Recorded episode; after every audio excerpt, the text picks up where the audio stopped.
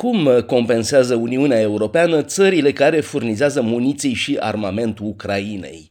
Ca răspuns la invazia Ucrainei de către Rusia, aliații europene ai Kievului au decis în cele din urmă să ofere un ajutor militar comun. Într-o premieră istorică, țările Uniunii Europene sunt parțial rambursate pentru acel ajutor cu bani dintr-un fond comun numit Facilitatea Europeană pentru Pace, la care națiunile membre contribuie în funcție de dimensiunea economiilor lor. Țările europene au salutat acest fond ca pe un semn de solidaritate, dar în culise tensiunile au crescut cu privire la sumele cu care contribuie fiecare țară la fondul comun. Acuzația care reiese din aceste discuții este că cel puțin o țară anume Estonia și-a reînnoit arsenalul în detrimentul vecinilor săi europeni, în timp ce a trimis stocuri vechi în Ucraina.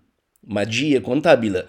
În mod oficial, toate țările primesc aceeași rată de rambursare, stabilită la aproximativ 84% din prețul plătit. Cu toate acestea, ceea ce nu este stabilit e modul în care țările calculează prețul echipamentului pe care îl trimit în Ucraina. Există abordări foarte diferite, iar fiecare țară folosește propria sa metodologie pentru a calcula costurile.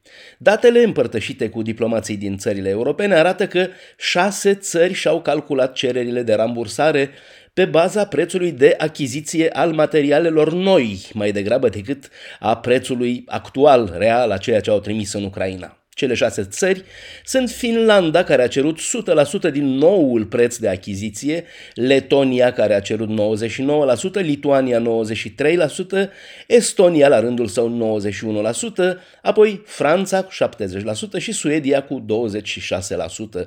Estonia ocupă fruntea listei în cifre absolute, pretinzând peste 160 de milioane de euro pentru donațiile sale către Ucraina, pentru care i s-au rambursat 130 24 de milioane de euro. Ce fac estonii este că trimit material vechi, care nu mai e în producție, și apoi cer rambursarea alternativelor moderne, așa cum o confirmă diplomații din alte țări. De exemplu, Estonia au trimis Strelas, vechi rachete sol-aer care se trag de la umăr în Ucraina, dar au cerut rambursarea pentru rachete Stinger moderne, care au mai multe capacități și care vin cu un preț mult mai mare.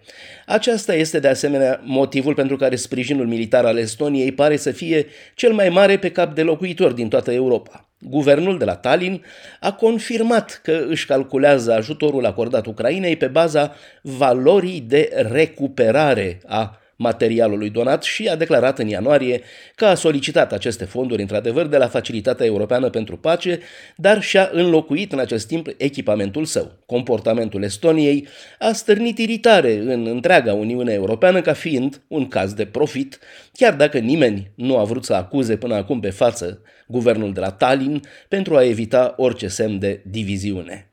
Bruxelles, Dan Alexe pentru Radio Europa Liberă.